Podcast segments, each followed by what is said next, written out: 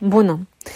Sunt Alina Tudor, Life Coach și astăzi vei afla cum să creezi afirmații pozitive care să aibă efect asupra vieții tale.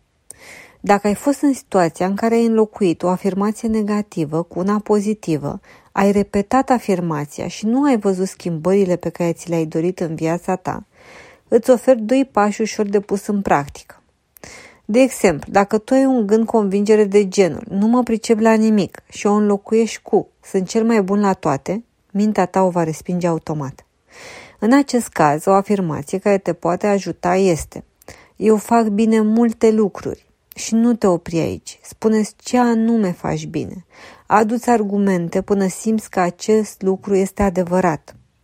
Soluția este să găsești un gând alternativ, pozitiv și realist – apoi să aduci argumente, piloni pentru a solidifica și să faci asta până simți că este adevărat. Apoi poți să repeți.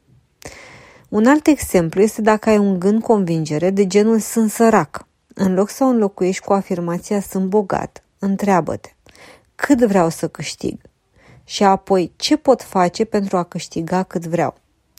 Ca să sumarizez, înlocuiește o afirmație negativă cu una pozitivă realistă, la care să aduci argumente până simți că este adevărată.